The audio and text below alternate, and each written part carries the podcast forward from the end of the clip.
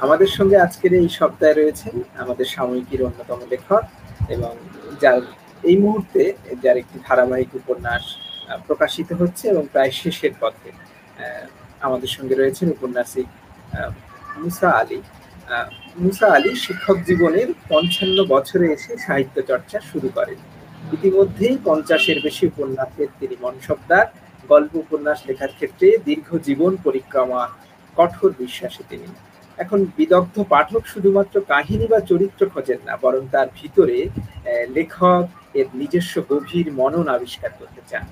উপন্যাসী মুসা আলী দীর্ঘ জীবন পরিক্রমার চাবিতে তার নিজস্ব মনন দিয়ে বাঙালি পাঠককে ঋদ্ধ এবং সমৃদ্ধ করে তুলতে তিনি বদ্ধপরিকর তেমনই একজন উপন্যাসিক লেখক এবং প্রাক্তন প্রধান শিক্ষক আমাদের সঙ্গে রয়েছেন। আজকের এই সন্ধ্যায় সাময়িকীর পক্ষ থেকে আপনাকে অনেক অনেক শুভাশিস এবং অভিবাদন জানাচ্ছি আজকের এই সন্ধ্যায়। আমার পক্ষ থেকে সাময়িকীর সমস্ত কর্মকর্তা লিখন রাকিব এবং ভায়োলেট হালদার সকলকে আন্তরিক অভিনন্দন। একদম একদম। আমি আপনার লেখালেখির যে জীবন আপনার সেই জীবন নিয়ে আমরা অবশ্যই কথা বলব কিন্তু তার আগে আপনার মুখ থেকে শুনতে চাইব একটু সাময়িকী সম্পর্কে মানে সাময়িকীতে আপনি লিখছেন শুধু তাই না, আপনার একটি ধারাবাহিক উপন্যাস প্রকাশিত হচ্ছে। তো একজন লেখকের দৃষ্টিতে আপনি সাময়িকীকে ঠিক কীভাবে দেখেন? সাময়িকী আপনার কাছে ঠিক কেমন? যদি আমাদের আপনার অভিজ্ঞতা সাময়িক সাময়িকীতে আগে আমার দুটো গল্প বের হয়েছে কিন্তু তখন সাময়িকী সম্পর্কে পাঠকদের যে এত বেশি হুল্লোড়বাজি অবস্থান আছে তখন আমি বুঝতে পারিনি। এমনকি এই ঘোরেল উপন্যাসের তৃতীয় পর্ব, তৃতীয় অধ্যায় শেষ হওয়া পর্যন্ত আমি বুঝতে পারিনি। যেমনি তৃতীয় অধ্যায় শেষ হয়েছে, এই ঘোরেল উপন্যাস নিয়ে ফোনের যে তাণ্ডব চলেছে আমার উপরে, সেজন্য প্রথমে দুটো পর্ব আছে। একটা হচ্ছে সাময়িকের কর্তৃপক্ষকে ধন্যবাদ দেওয়া। দুই, পাঠকদের কাছে বা যারা ফোন করেছিলেন তাদের কাছে ক্ষমা চেয়ে নেওয়া। কি রকম? এত ফোন আসতে শুরু করেছিল যে আমি জবাব দিয়ে পারিনি এবং সেখানে লেখকের সঙ্গে লিটন রাখি এবং তাদের মাধ্যমে আমি ধরনের অদ্ভুত মন্তব্য। আসতে শুরু আমি কি করলাম? দিকে ফোন সাইলেন্ট করে দিয়ে কিছু কিছু সময়ের জন্য খুললেও তখন দেখি এত অচেনা ফোনের বহর সকলকে আবার একান্ত পরিচিত আমি ফোনে যাচ্ছি বাকি সকলের ক্ষেত্রে নিয়োগ পেয়েছি। বন্ধু বা আমার ঘরের উপন্যাসের পাঠক বন্ধুদের কাছে আমি সবিনয়ে ক্ষমা চেয়ে নিচ্ছি। কারণ এটা ভুল নয়, একটা বিড়ম্বনা আমার ক্ষেত্রে। আমার বিড়ম্বনার ক্ষেত্রে সাময়িকী যে সুযোগটা করে দিয়েছে, আমি দুটো আগে আমি বুঝতে পারিনি যান্ত্রিক ত্রুটির জন্য আমাদের সঙ্গে লেখক মুসা আলী বিচ্ছিন্ন হয়ে পড়েছেন। তা আমরা একটু অপেক্ষা করব।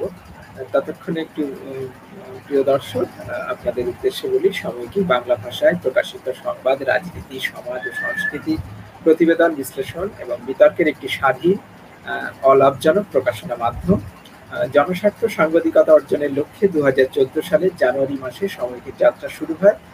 বাংলা ভাষা পৃথিবীর অন্যতম বহু চর্চিত ভাষা, সমূহের মধ্যে অন্যতম। আর সাময়িকীর প্রধানত এবং প্রথমত প্রত্যাশিত পাঠকরা হলেন দেশ বিদেশের সকল বাংলা ভাষাভাষী মানুষজন। তবে আমরা আন্তর্জাতিক অঙ্গনের পাঠকের গুরুত্ব দিয়ে সম্মুখে অগ্রসর হচ্ছি। সাময়িকী নরওয়ের বার্গেন শহর থেকে সম্পাদিত এবং দ্রবক শহর থেকে প্রকাশিত একটি পত্রিকা, আপনারা জানেন। এটি বর্তমানে এটি প্রকাশক আরিফুর রহমান এবং এবং আমাদের সম্পাদক হিসাবে রয়েছেন ভায়োলেট হালদার। আমি সাহিত্য বিষয়ক হ্যালো হ্যাঁ আমাদের সঙ্গে আজকের অতিথি উপন্যাসী মুসা আলী আমাদের সঙ্গে যুক্ত হয়েছেন। আবারও মুসা আলীকে স্বাগত জানাচ্ছি। জানিয়ে বরঞ্চ ওনার কাছেই চলে যাচ্ছি। উনি যে কথা বলছিলেন বলুন আপনি আপনার মত। ঘোড়েল নিয়ে এত বেশি পাঠকদের মধ্যে যে উন্মাদনা, এমনকি বাংলাদেশ থেকে আমি দুশো আড়াইশো ফোন পেয়েছি। এক বন্ধু করেছে, সেই বন্ধুর কাছ থেকে ফোন নিয়ে অন্যের মাধ্যমে সেই, সেইগুলো আমি জানতে পেরেছি, তাদের নানান ধরনের কয়ের জবাব দিতে হয়েছে। এখন এই যে একটা উপন্যাস, একটা লেখকের জীবনে যে এত বেশি বড় অবস্থান এনে দিতে পারে, সেটা সাময়িকই প্রমাণ করে দিল এবং যখন একটা মন্তব্যে যে লিটন রাকিবকে আন্তরিকভাবে ধন্যবাদ জানাতে দেখি যে ঘোরেল উপন্যাসটা সাময়িকতে জায়গা করে দেওয়ার জন্য, তখন বুঝতে পারি যে পাঠক বা দর্শক সাময়িকী নিয়ে তাদের মনের গভীরে কত বড় স্থান করে নিতে পেরেছে। সেজন্য একেবারে সামনে বসে আছে লিটন রাকিব, তাকে তো সামনাসামনি প্রত্যক্ষ অভিনন্দন জানাতে হয়। উম কারণ এত বড় প্রাপ্তি আমাদের আমাদের নৈতিক দায়িত্ব এবং কর্তব্যের মধ্যে পড়ে আর কি। যারা সাহিত্যের অঙ্গনে কাজ করছেন তাদেরকে তুলে ধরা। যেমন আরও তাই আরকের মাধ্যমে সাময়িকীতে যারা লিখছেন তাদেরকে আমরা তুলে ধরার চেষ্টা করি। আর আপনি তো দীর্ঘদিন ধরে লিখছেন। প্রায় জীবনের পঞ্চান্ন বছর বয়সে এসে আপনি সাহিত্যের সারস্বত সাধনা শুরু করেন। তো আমাদেরও একটা দায়িত্ব থেকে যায় যে আপনাকে আপনার উপর, আপনার যে লেখনী সেই লেখনীকে তুলে ধরা। সেই জায়গা থেকে আমাদের মনে হয়েছে উপন্যাসটি ভালো এবং আমাদের যিনি সম্পাদক রয়েছেন, আমাদের প্রকাশক রয়েছেন আমরা সবাই মিলে আমরা সিদ্ধান্ত নিই যে উপন্যাসটি আমরা প্রকাশ করব। তো সেই হিসাবে আমরা ধারাবাহিকভাবে প্রকাশ করা শুরু করি এবং প্রায় শেষের পথে আমরা চলে এসেছি। সাময়িকীর পরিবারকে পক্ষ থেকে খুব আন্তরিক ধন্যবাদ। এবং পশ্চিমবঙ্গ আসাম, ত্রিপুরা সঙ্গে ফোনে কথা বলেছেন, অনেক কোনো সম্পর্ক নেই, তারা ফোনে এসেছেন। সকলের সঙ্গে বিশেষ কথা বলার পাইনি, কিন্তু তবু যাদের সঙ্গে বলেছি তারা প্রতিনিধি স্থানীয় এবং তারা সকলে খুব খুশি আর কি। এবং ইতিমধ্যে বাংলাদেশের কালীয় কলমে আমার একটা গল্প বের হয়েছে যার লিঙ্ক আমি তোমাকে দিয়েছি আর কি এখানে। ওটা ভারতবর্ষের আপনার অন্যান্য লেখানিকে নিয়েও আমরা আসব আর কি। হ্যাঁ যে কথা বলছিলেন বলুন। হ্যাঁ সেখানে আসলে ঘোরেল উপন্যাস পিছনে অন্য একটা উৎসাহ বা প্রেরণা কাজ করেছে। সোহরাব হোসেনের সুন্দরবনের একটা উপরে একটা সাংকেতিক উপন্যাস ছিল। কিন্তু গদ্য সাহিত্য সম্পর্কে আমার মনে হয়েছে, গদ্য সাহিত্যের মূল বৈশিষ্ট্য হওয়া উচিত মোর রিয়ালিটি, মোর এক্সেলেন্স। অন্যান্য বৈশিষ্ট্য থাকে কিন্তু সেই বৈশিষ্ট্যের মধ্যে যে এলাকার মানুষকে আমি তুলে ধরছি, সেই এলাকার মানুষের যে জনজীবন, তাতে যদি কঠোর বাস্তবতা না থাকে, তাহলে উপন্যাসের সার্থকতা তত বেশি খুঁজে পাওয়া যায় না। তাই উপন্যাসে চরিত্রের বাস্তবতা, কাহিনীর বাস্তবতা, ঘটনার বাস্তবতা দান্দিক সূত্র অবলম্বনে তুলে ধরাই হচ্ছে ঔপন্যাসিকের মূল কাজ। সেখানে সাংকেতিকতা যে তৈরি হয় সাংকেতিকতা তৈরি হয় তো কবিতার ক্ষেত্রে। কবিতার ক্ষেত্রে মোর রিফ্লেকশন মোর এক্সেলেন্স কিন্তু গদ্যের ক্ষেত্রে মোর রিয়ালিটি এই জন্য আমার, আমি যেহেতু সুন্দরবন থেকে বড় হয়ে উঠেছি, সুন্দরবনে সন্ধ্যার সময় ঈদের চাঁদ দেখেছি, সুন্দরবনে বসে পূর্ণিমার পূর্ণ চাঁদ উপভোগ করেছি, সুন্দরবন বসে অমাবস্যার গভীর রাত কত গভীর হতে পারে মানুষের জীবনে উপভোগ করেছে। এবং একটা সময় দেখেছি, অমাবস্যার রাত্রে বিদ্যুৎ নেই বলে মানুষ সাতটার সময় বাড়িতে ঢুকে গেছে। সেই সুন্দরবনের মানুষ এখন বিদ্যুৎ পেয়ে রাত বারোটা পর্যন্ত রাস্তার পাশে বসে অনেকেই তাস খেলে, গল্প গুজব করে, মনের কথা খুলে বলে, বাড়িতে কি রান্না হয়েছে তাই বন্ধুদেরকে জানায়। এই নিয়ে হাসি ঠাট্টা হয়। এটাই তো উপন্যাসের কত কথা, এটাই তো উপন্যাসের জীবনের কথা। এবং তাদের কাছে এইসব কথা শুনতে শুনতে সুন্দরবন সম্পর্কে একটা পরিপূর্ণ ধারণা হয়েছে। এবং সকলের কাছে একটাই কথা ছিল, সুন্দরবনের মানুষ রাজনীতির ঊর্ধ্বে উঠে সামাজিক মুক্তি চায়, অর্থনৈতিক মুক্তি চায়। আমি তাদের কাছে প্রশ্ন করেছিলাম, সেই মুক্তি পাওয়ার ক্ষেত্রে বাধা কোথায়? দল মত নির্বিশেষে সকলে একটাই কথা বলেছে, যে রাজনৈতিক প্রতিবন্ধকতা সবচেয়ে বড় বাধা। আমি কি রকম? রাজনীতি তুমি যদি তৈরি না করো, তুমি যদি রাজনীতিতে যুক্ত না থাকো, রাজনীতি তোমার জীবনে বাধা হয়ে উঠছে কি রকম? বলছে এই রাজনীতির প্রত্যক্ষ বাধার তুলনায় পরোক্ষ বাধা সুন্দরবনে অনেক বেশি দুর্বার সেখানে রাজনৈতিক নেতৃত্বের দলমত নির্বিশেষে যে বাহুবলীরা কাজ করে, তারা কিন্তু সাধারণ মানুষকে নিয়ন্ত্রণ করে। এ কাজ করতে পারবে না, ওই কাজ করতে তুমি বাধ্য, ওখানে যেতে হবে, ওখানে গেলে তোমায় শাস্তি হবে এইসব কথা তাদের মুখে শুনেছি। তা আমার এই জন্য মনে হয়েছে, ঘোরের লেখার সময় যে আমি সুন্দরবনে বসে সুন্দরবনটাকে তো ঠিক মতো আবিষ্কার করতে পারলাম না। তাই আমি উঠে পড়ে লেগেছি যে সুন্দরবন সম্পর্কে আমাকে আরও বেশি করে জানতে হবে। জানতে জানতে আমি রঘুদের আবিষ্কার করেছি, আমি প্রদীপ বর্মনকে আবিষ্কার করেছি, সুচরিতাকে আবিষ্কার করেছি, আর সুবিমল সবচেয়ে ঘোরেল চরিত্র তাকে আবিষ্কার করেছি। এবং পড়তে পড়তে অনেকেরই মনে হবে যে কোথায় লোকালিটি কিন্তু এটা একেবারে বাস্তব। বিষ্ণুপুর মহাশ্মশানের পাশে এই উপন্যাসের প্লট তৈরি। বিষ্ণুপুর থেকে একটু দূরে খটির বাজার সেখানে রঘুদের আস্তানা। আর বিষ্ণুপুর থেকে একটু দক্ষিণে মথুরাপুর থেকে আর একটু দক্ষিণে কালিতলা, যেখানে রঘুদের জীবনে নতুন বিড়ম্বনা এসেছে। সব ওখানে অন্তত একশো গ্রামের নাম ছুঁয়ে যেতে পেরেছি, সব কঠোর বাস্তব। কারণ আমার মনে হয়েছে সুন্দরবনে বসে থাকতে থাকতে সুন্দরবনের মানুষগুলো, সুন্দরবনের নামগুলো কথা সাহিত্যে তেমন করে স্থান করে দিতে পারেনি। তাই আমার একটা দায়িত্ব এসে পড়েছিল, সুন্দরবনকে নতুন রূপে দেখাতে হবে।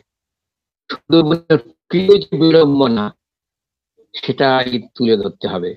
এবং আমি জানি কয়েকটা পর্ব শেষ হলে এই ঘোরের উপন্যাসের সমাপ্তি ঘটবে মথুরাপুর রেল স্টেশনের অদূরে বিশাল বড় পশ্চিমের মাঠে।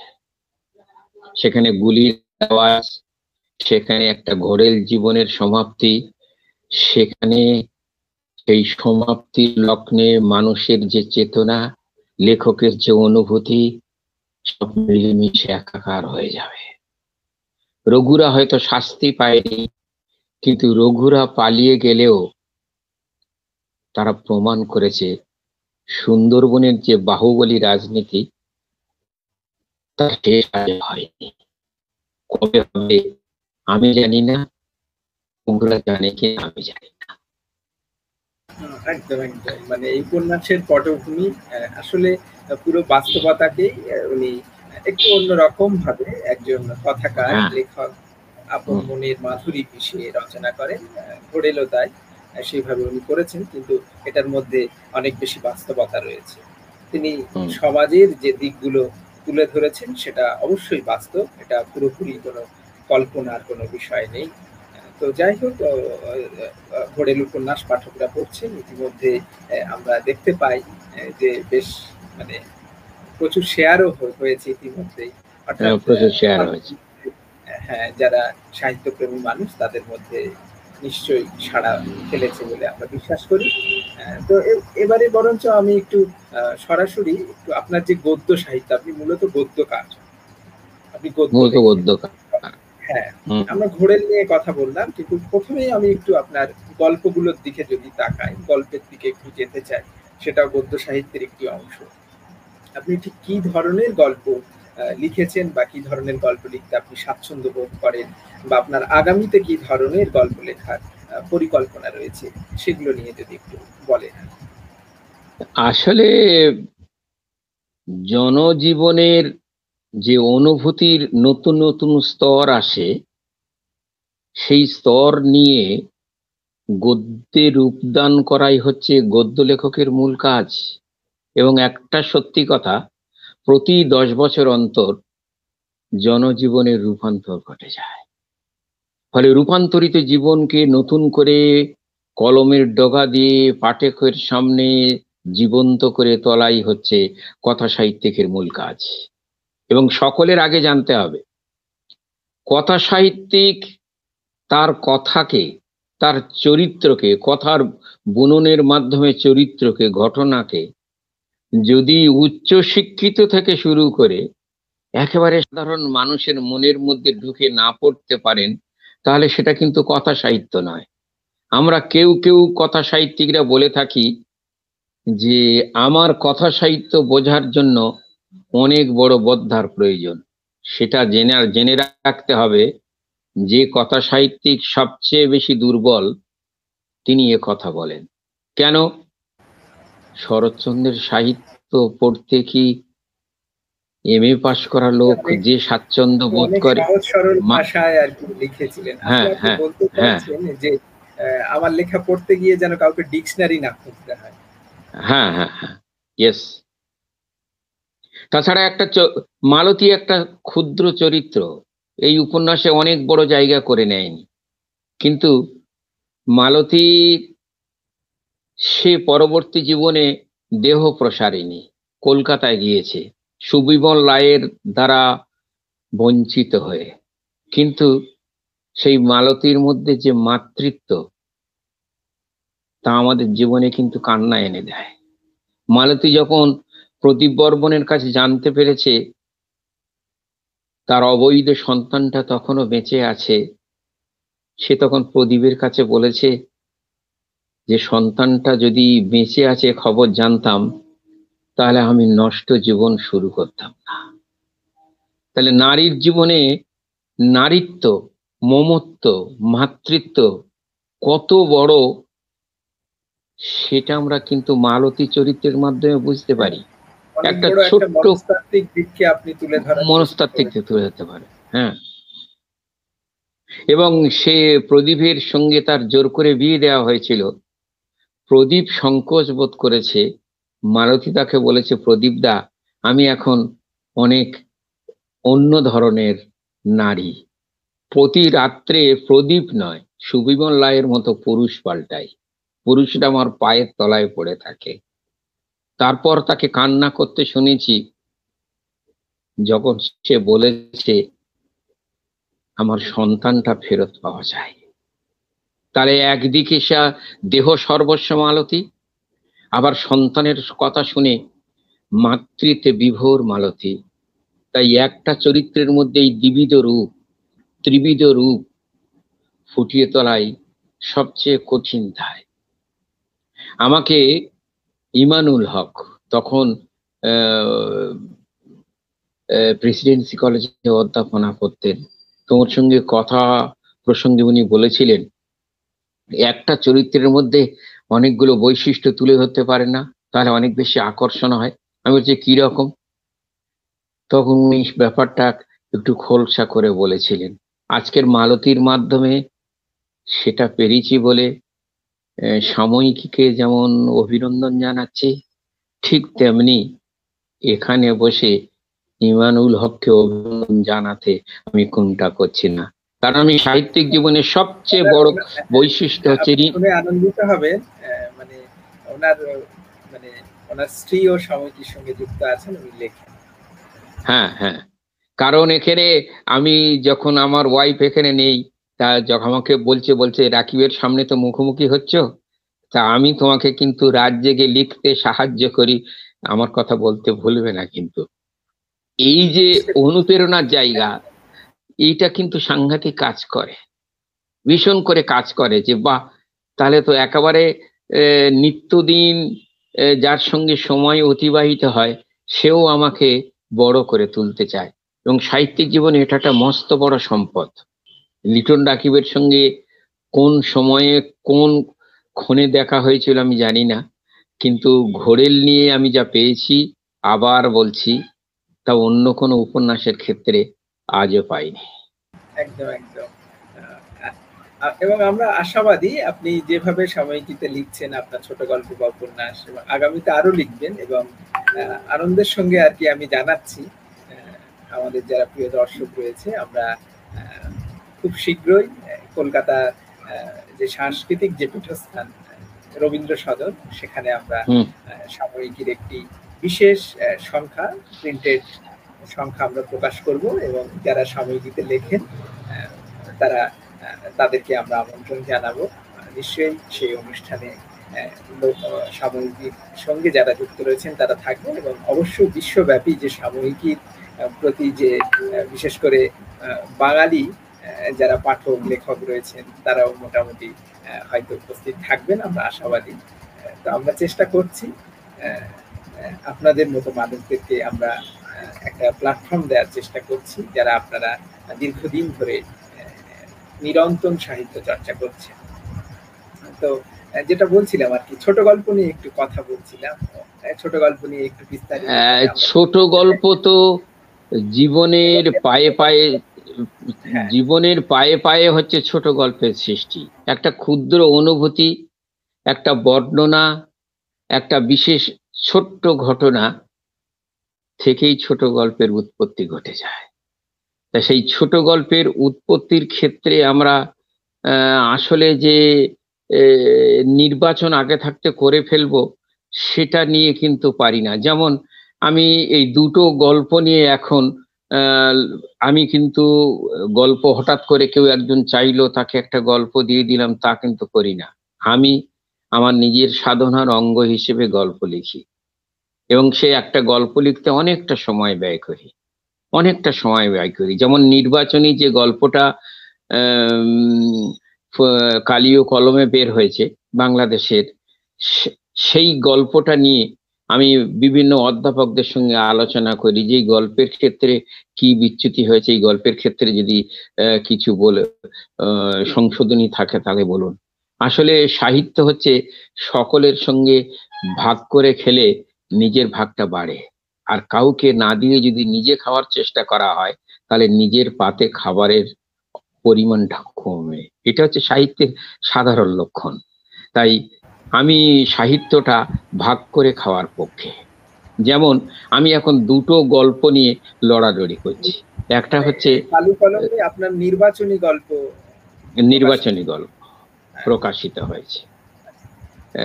এর আগে সাদিকার বলে একটা গল্প বের হয়েছিল। আর সবচেয়ে গল্প লিখে সবচেয়ে বেশি সাড়া পেয়েছি আমি সেই শূন্য ঘরটা, হাসান আজিজুল হকের উপরে একটা গল্প।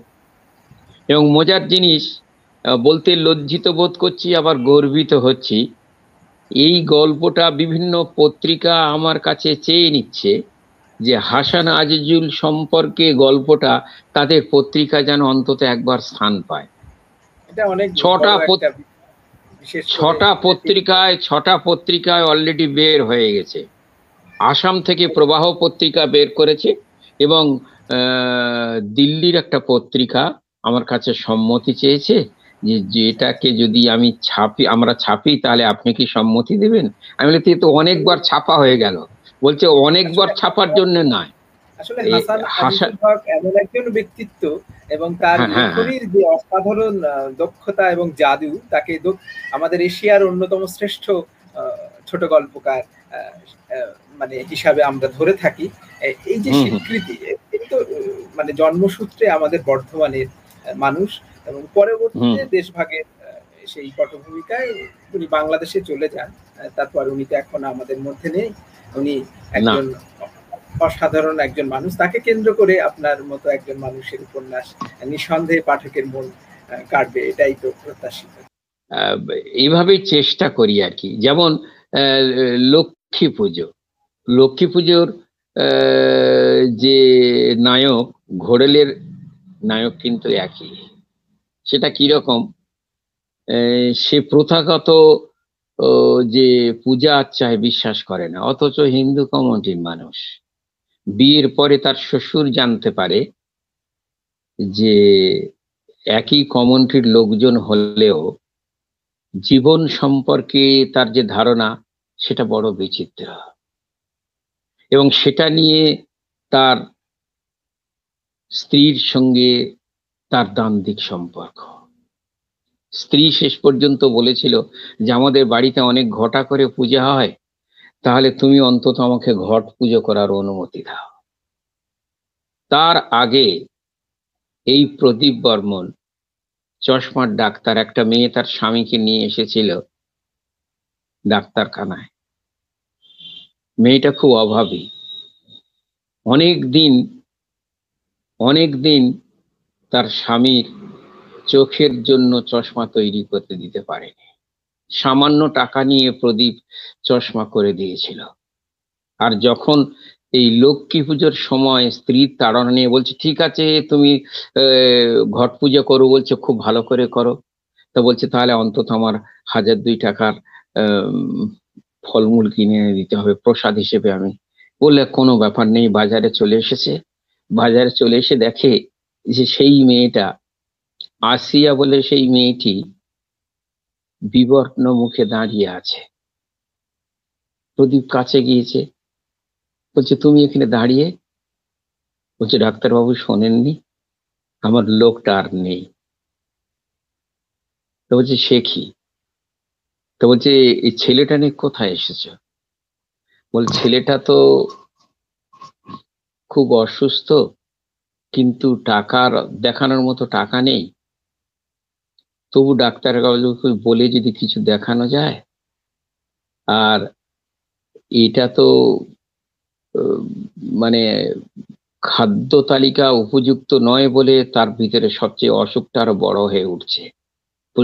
তাই নাকি? দাঁড়াও দাঁড়াও। বলে বাজার থেকে মেয়েটাকে দাঁড় করিয়ে প্রদীপ ফলমূল কিনে এনে মেয়েটির হাতে দিয়েছে। বলছি, এ কি? বলছে, নাও না। আমি তোমার মেয়ের জন্য দিলাম। কারণ এই লক্ষ্মীকে বড় করে তোলাই আমার মূল কাজ। আর দু হাজার টাকা দিচ্ছি তোমাকে, তুমি ভালো ডাক্তারকে দেখে নেবে। আসতে দেরি হচ্ছে, বাড়িতে স্ত্রী অপেক্ষায় আছে, সাইকেল নিয়ে হন্তদন্ত করে ঢুকেছে। বলে, তুমি এত আসতে দেরি করলে? প্রদীপের শেষ কথা, যে বাজারে লক্ষ্মী পুজোটা সেরেই এসেছে। এটা গল্প। মানে একেবারে শেষটা একদম অন্যরকম এবং হ্যাঁ শেষটা দিয়েই সবটা মানে হ্যাঁ আমি এরকম করে এটা কিন্তু কঠোর বাস্তবের ঘটনা। এটা যে কোনো কৃত্রিম ভাবে তুলে আমি এরকম করে গল্প লিখি না আর কি। বাস্তবে যেগুলো দেখি এইবারে গল্প লিখতে গেলে আগা পাঁচতলা তার তৈরি করতে হয়। উপসংহার তৈরি করতে হয় হ্যাঁ আসলে ভূমিকা তৈরি করতে মানে আপনি ধরো কোনো ঘটনা দেখছেন প্রত্যক্ষ করছেন হ্যাঁ। তারপর সেটা গল্প হয়ে উঠছে কীভাবে? হ্যাঁ মানে গল্প হয়ে উঠছে। সেই জন্য যদি এটা মানে এইটা ঠিক রহস্যটা কি একটু যদি আমাদেরকে বলেন। না না গল্পটা আসলে গল্পটা গল্পটা গল্পের মতোই একটা ঘটনা। কিন্তু সেই ঘটনাটাকে মেদবিহীন করে তোলার জন্য। অর্থাৎ একটা গাছ পরিপূর্ণ ডালপালা নিয়ে থাকলে সেটা উপন্যাস। আর সেই গাছটা সম্পূর্ণ বাদ দিয়ে একটা ছোট্ট ডালকে নিলে সেটা একটা ছোট গল্প। ছোট গল্প শেষ পর্যন্ত কিন্তু সমগ্র গাছটার জীবনের কথা সিন্ধুতে বিন্দুর মতো প্রকাশ করে। কিন্তু তার একমুখীনতা ওই একটা ডালের মধ্যে সীমাবদ্ধ। তাই ছোট গল্পের যে আঙ্গিকতা সেটা কিন্তু লেখককে তৈরি করে মধ্যে একটা অন্য রকমের পার্থক্যের কথা আপনি অন্য রকমের একটা পার্থক্য আছে। হ্যাঁ। কারণ ছোট গল্পে একটা চরিত্রের বাইরে অনেক কিছু বলা যায় না। একমুখীনতার বাইরে অনেক কিছু বলা যায় না। কিন্তু উপন্যাসে অনেক কিছু বলা যায়। সেটা একটা সমুদ্রের মতো ব্যাপার, মহাকাব্যিক ব্যাপার। কিন্তু ছোট গল্পের উপসংহারে হুইপ ক্র্যাক এন্ডিংয়ে সমাপ্তিতে হয়তো মহাকাব্যিকতা থাকে, কিন্তু একমুখীনতায় থাকে না। একমুখীনতায় একটা শীর্ণকায়া নদীর মতো আস্তে আস্তে আগিয়ে চলে, যেখানে গিয়ে থমকে যাচ্ছে। কেন থমকে যাচ্ছে? তার ভিতরে আছে মহাকাব্যিক রূপ। কারণ এই যে লক্ষ্মী পুজো সেরে এসেছি, এ কথা বললে ওই পূজা করে এমন একজন মানুষের মানবিক পূজাটা বড় হয়ে ওঠে। এই মানবিক পূজাটা, মানবিক সেবাটা সেবাটা হচ্ছে জীবনের পরম ব্রত। সে হিন্দু হোক মুসলিম হোক খ্রিস্টান হোক সকলের ক্ষেত্রে যারা- সত্যি। যারা লেখক মানুষ তাদের কাছে তো মানে মানব ধর্মটাই মানবতাটাই হ্যাঁ। বড়। হ্যাঁ অনেক বড় হয়ে ওঠে। তাই এটা তৈরি করতে সময় লাগে। আমি সময় নিয়ে গল্পগুলো লিখি। কেউ পত্রিকা চাইলে গল্প লিখে দেবো সেরকম অবস্থান আমি তৈরি করি না। কখনো করি না। মানে নিজের জায়গায় এই জায়গাটা আপনি এখনও পর্যন্ত আপনি নিজের জায়গাটা মানে ঠিক রাখতে পেরেছেন। আপনার যে একটা আদর্শ হ্যাঁ, আছে সেই থেকে আদর্শ কিন্তু আপনি হন না। ওই ভারতবর্ষ নামক যে গল্পটা ওই গল্পের সঙ্গে যুক্ত হচ্ছে বারোটা গল্প ছিল তেরো নম্বর গল্পের নাম হচ্ছে নির্বাচনী যেটা এখন বের হয়েছে কালীয় কলমে। নির্বাচনী আর ওখানে এ, তিনটে মূল্যায়ন আছে। একটা হচ্ছে ডক্টর সাইফুল্লাহ কথামুখ লিখেছেন। রায়দিঘি কলেজের প্রিন্সিপাল ডক্টর শস্যবিন্দু জানা, উনি লিখেছেন। আর আর আসামের একজন গবেষক লিখেছেন, এই গল্পগুলো সম্পর্কে তার কি ধারণা? এই তিনটে সমালোচনা ওর সঙ্গে বা মূল্যায়ন যুক্ত করা হয়েছে। একটা গল্প বাড়ানো হয়েছে, আরেকটা গল্প বের গল্পের বই বের হওয়ার সম্ভাবনা উজ্জ্বল হয়েছে কয়েকদিনের মধ্যে জানতে পারব। এটুকু বলতে পারি। আর আর ঘোরেল ঘোরেল ঘোরে ঘোরেল উপন্যাসটা আগামী বইমেলায় বের হয়ে যাচ্ছে সুখবরটা দিই। কাজ চলছে। এটা তো এটাও এটাও একটা আনন্দের বিষয়। হ্যাঁ হ্যাঁ হ্যাঁ ওখানে আমরা ভূমিকাতে অংশ হতে পেরে আমরাও আনন্দিত। আহ, ওই না, ভূমিকাতে আমি আমি বারবার বলেছি ঋণ স্বীকার করাটাই একটা লেখকের জীবনের সবচেয়ে বড় সত্যতা। বড় বোধগম্যতা বড় বাস্তবতা। তাই এই গল্পের এত বড় প্রাপ্তির বা এই উপন্যাসের এত বড় প্রাপ্তির পরে যখন এই গল্প সম্পর্কে ভূমিকা লিখব সেখানে সাময়িকী থাকবে না সেখানে লিটন রাখিও থাকবে না সেখানে ভায়োলেট থাকবে না ভায়োলেট হালদার থাকবে না এটা হতে পারে না। বরং আমি বলব সেটা প্রাপ্তি কিনা সাময়িক ভাববে কিন্তু আমার ব্যক্তিগত কৃতজ্ঞতার জন্য এটুকু আমি করব। কারণ এটুকু না হলে তো আমি আমি কি দিতে পারলাম? এটা তো সমাজ শিখবে যে যাদের জন্য একটা লেখক উঠে দাঁড়াতে পারেন তাদের জন্য লেখকের কিছু কর্তব্য থাকে। যেমন আহ, আমি বলছি এই ঘোরেল উপন্যাসটা সৌরভ হোসেনের কে দেখেই একটা উপন্যাস দেখেই আমি সেটা ছিল সাংকেতিক উপন্যাস তা আমি ভেবেছিলাম এই রিয়ালিটি বেসিসে একটা উপন্যাস লিখতে হবে কিন্তু আমার অনুপ্রেরণার ক্ষেত্রে তো সোহরাব হোসেন কাজ করেছিল এটা তো অস্বীকার করা যায় না তাই এই বইটা আমি সোহরাব হোসেন কি আজকে আমাদের মধ্যে নেই হ্যাঁ, মধ্যে নেই তাই এই বইটা আমি সোহরাব হোসেনকেই উৎসর্গ করব বলে রেখে দিলাম। সোহরাব হোসেনকে এই বইটা উৎসর্গ বড় বিষয়। হ্যাঁ, নিশ্চয়ই একদম একজন যোগ্য মানুষকে আপনি উৎসর্গ করছেন এবং মানে কি বলব মানে ভীষণ ভালো লাগল এবং এই এই যে খবরগুলো আপনি আমাদের সাময়িকীর আজকের এই আরোকে শিল্প সাহিত্যের নির্যাস বিশেষ অনুষ্ঠানে আপনি শেয়ার করলেন আমার আমরা অত্যন্ত আনন্দিত যে এবং আপনার প্রতি আমাদের অনেক অনেক শুভেচ্ছা রইল। আগামীতে আপনি আরও অনেক লিখবেন, এভাবেই আপনার আরও অনেক উপন্যাস প্রকাশিত হবে। আমরা ক্ষুদ্র মানে আমরা যে মানে আপনার উপন্যাসের একটি ছোট্ট ক্ষুদ্র অংশ হতে পেরেছি, এর জন্য আমরা অনেক বেশি আনন্দ প্রকাশ করছি। এই প্রসঙ্গে আরেকটা কথা বলি ডক্টর সাইফ আল্লাহ। আলিয়া ইউনিভার্সিটির বাংলার head of the department Ujjiban পত্রিকার সম্পাদক, আলিয়া সংস্কৃতি সংসদের সম্পাদক তার সঙ্গে পরিচয় না হলে, উৎসাহ না পেলে, আমি বোধ হয় এরকম ভাবে নিজেকে মিলে ধরতে পারতাম না এটা একেবারে কঠোর। বাস্তব যেমন, এই এই যে এই যে আলিয়া সংস্কৃতি সংসদের যেটা মুখপত্র আলিয়া পত্রিকা সাংস্কৃতিক পত্রিকা সাহিত্য পত্রিকা ওর প্রথম দিকের সংখ্যাগুলো আমি হয়তো অনুষ্ঠানে যেতে পারিনি কিন্তু সংখ্যাগুলো আমি পেয়েছিলাম। তো আমি দেখেছি সেখানে আপনার লেখা ছিল এবং আমার পরিবারের মানে আমার বোনও সেই অনুষ্ঠানে উপস্থিত হ্যাঁ, ছিল হ্যাঁ, আমি হ্যাঁ। মানে আপনাদের একটি ছবি একটি দৈনিক সংবাদপত্রে বেরিয়েছিল মানে পত্রিকাকে কেন্দ্র করে আমি সেটা দেখেছি এবং সেটি আমার ঘরে আর কি সংরক্ষণ করা রয়েছে এবং পত্রিকাগুলো তো রয়েছে দেখেছি সেখানে নিশ্চয়ই সাইফুল্লাহ সাহেবের একটা বড় অবদান রয়েছে যেমন নির্বাচনী গল্পটা নির্বাচনী গল্পটা আমি ওকে বলেছি না কয়েক কয়েকজনকে পড়াই তারপরে গল্পটা বাজারে আনি পত্রিকায় ছাপানোর ব্যবস্থা করি। তো উনি দেখে বললেন যে এই গল্পের ক্ষেত্রে হুইপ ক্র্যাক এন্ডিং এ সমস্যা তৈরি হয়েছে। সেটা সারতে হবে, গল্পটা দারুণ। তাই হুইপ ক্র্যাক এন্ডিং এর সমস্যা বলছে দুটো চরিত্রের সংঘর্ষ, কিন্তু গল্পের যে মূল থিম সেই থিমের উপরে হুইপ ক্র্যাক এন্ডিং তৈরি হওয়া উচিত। তা আমি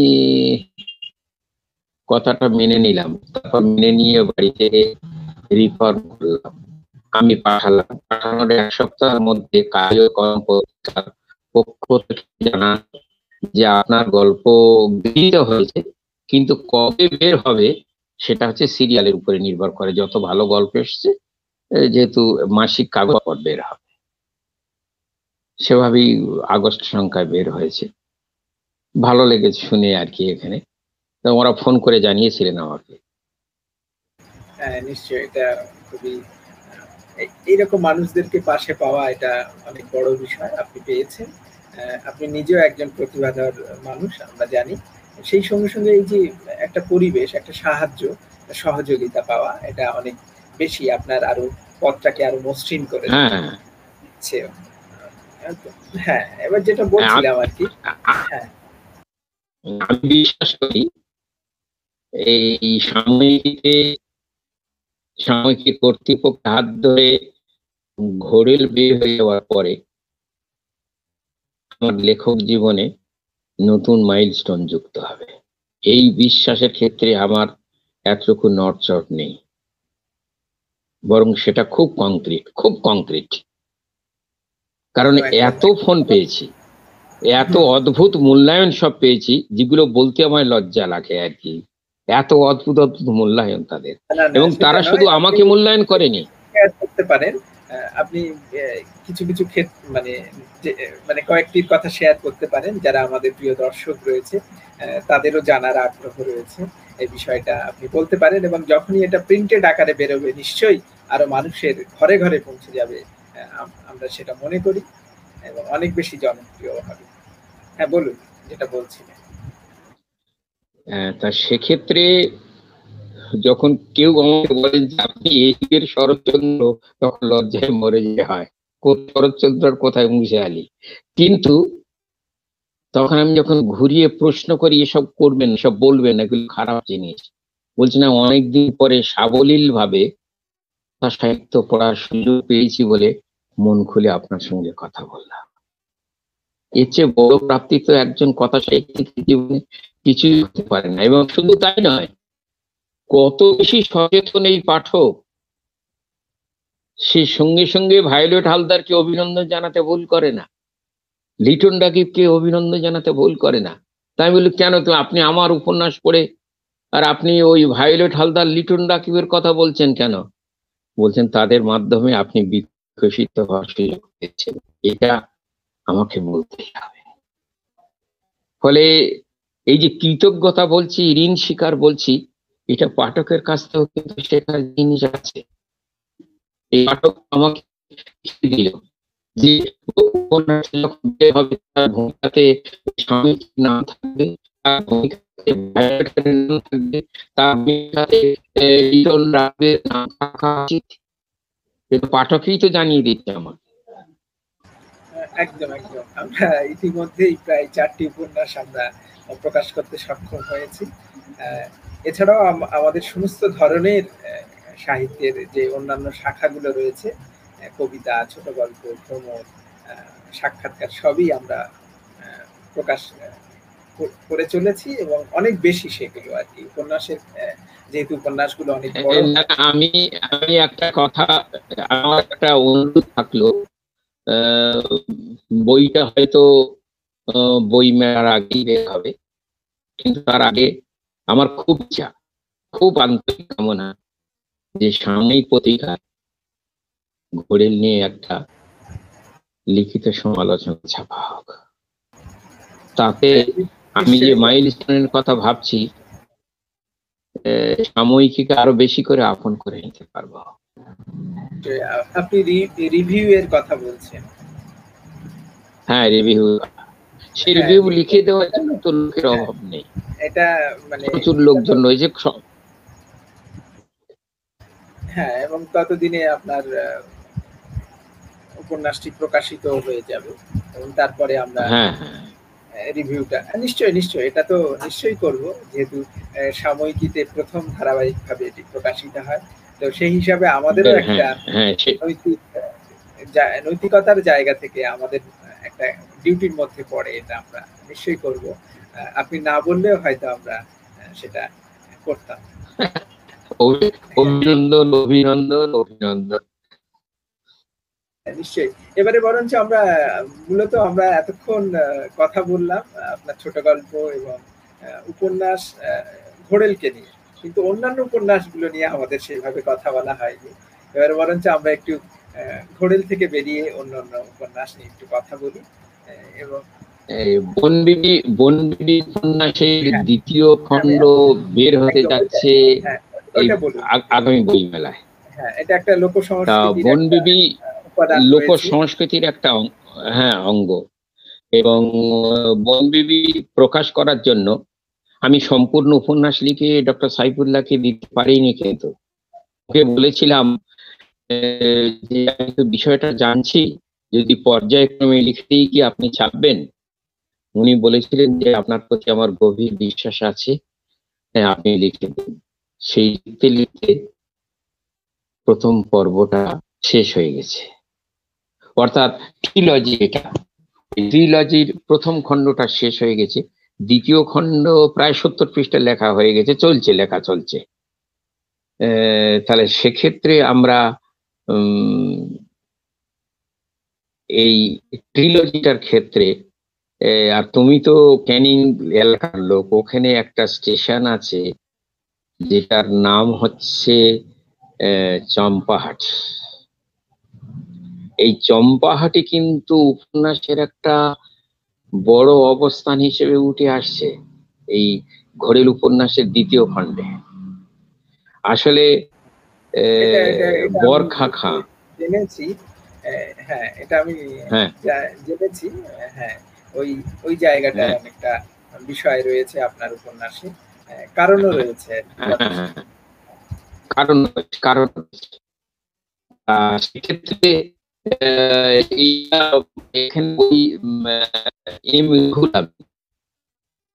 মানে সাহিত্যিক অনুসন্ধান সমিতির কর্ণধার, ও প্রথমে এই অনুদানটা দিয়েছিল। আমি তার প্রতি ঋণ স্বীকার করছি। কারণ প্রথমে কেউ একজন সূত্র দেয়, তারপরে সেটা নিয়ে গবেষণা করি, মানুষের কাছে যাই, সত্য না মিথ্যা যাচাই করি, তবে তো হয়, না হলে হয় না। তাহলে ওই সূত্রটা কিন্তু তার কাছ থেকে পেয়েছি আর কি। আমি কোথাও কিছু লুকিয়ে কিছু করি না। কারণ এই সূত্রটুকু তো সে বলতে পেরেছিল যে এইটা নিয়ে গবেষণা করা হোক, এইটার উপরে পুঁথি সংগ্রহ করা হোক। তারপর আমি অনেক করেছি আর কি এখানে। এবং এখানে শামসুদ্দিন শেখ হাই স্কুলের টিচার যিনি জীবনের বারো আনা অংশ সুন্দরবনে ব্যয় করেছে মানে সারা সপ্তাহের বেশিরভাগ সময় সুন্দরবনে থাকেন আর বাড়িতে থাকেন কম সময়। বিদ্যুতের আলো এইসবে তা তার কাছে আমি শেখা করছি। না হলে এটা লেখা হতো না। যেমন যেমন যে বনবিবির সঙ্গে সংঘা দক্ষিণ রায়ের, দক্ষিণ রায় কোন সম্প্রদায়ের মানুষ? এই নিয়ে কিন্তু সুন্দরবনে প্রচুর দ্বন্দ্ব আছে। পৌণ্ড সম্প্রদায়ের একটা মানুষ মনে করে দক্ষিণ রায় তাদের লোক। আবার বেশিরভাগ মনে করে যে তিনি পৌণ্ড সম্প্রদায়ের মানুষ নন। এই একটা জায়গা, সুন্দরবন যে বন বিবিকে নিয়ে যে পূজা, আপনি বনবিবি প্রসঙ্গে কথা বলছিলেন। আপনি সুন্দরবনের একজন ভূমিপুত্র হিসাবে বনবিবিকে নিয়ে আপনার যে উপন্যাস আপনি লিখেছেন, আমার মনে হয় এতে আপনি আপনার যে মাতৃভূমি তার ঋণ শোধ করছেন, একটা সামাজিক দায়িত্ব পালন করছেন। কারণ বনবিবি মানে সুন্দরবন, আর সুন্দরবন মানে বনবিবি এটা ভীষণ একটা মানুষের, এখানকার মানুষের জনজীবনে জীবন এবং জীবিকায় একটা বড় রকমের ভূমিকা রয়েছে বনবিবি বনবিবিকে নিয়েই মানে কল্পনার কোনো শেষ নেই। এবং বিশেষ করে সাহিত্যে তার প্রভাবও তো রয়েছে তাকে কেন্দ্র করে একটি উপন্যাস এটা অনেক বড় একটা প্রাপ্তি বলে আমরা মনে করি। হ্যাঁ বনবিবি নিয়ে বলছিলেন হ্যাঁ। আপনার উপন্যাসের হ্যাঁ। কথা বলছেন শেষের দিকে আমি একটা কথা বলব। যে শুরুটা উজ্জীবনে হতে পেরেছিল বলেই। ডক্টর সাহেব হ্যাঁ বোন ছিলেন বলেই উজ্জীবনের পাতা। তারপরে আমি ঠিক করি, এটা ট্রিলনাস তিন খণ্ডের উপন্যাস বাংলা তা শুরু হলে শুরু হলে এর মধ্যে অনেককে কাছে পাওয়া যায়। হলে নরওয়ে থেকে শুরু হলে অগণিত তাদের মানসিক আশীর্বাদ যদি শুভ হয় মর্নিং শোজ দ্য ডে হয়ে দাঁড়ায়। যে আগামী দিনে আগামী দিনে সেটা আশা করব একটা মাইজ এবং তখনও কথা আমি ভুলব না। কারণ সাময়িকী থেকে আমাকে অনেক বড় পাওনা দিয়েছে। এবারের সকলকে অভিনন্দন জানিয়ে যারা আমাকে ফোন করে মনে করেছি, তাদের সকলকে অভিনন্দন, যাদের ফোন ধরতে পারিনি, তাদের কাছে ক্ষমার করে আমি আজকের কথা শেষ করছি। তাহলে আজকের এখানে, আজকের মতো আমরা আমাদের অনুষ্ঠান শেষ করছি। আপনি ভালো থাকবেন। সাময়িকীর সঙ্গে থাকবেন।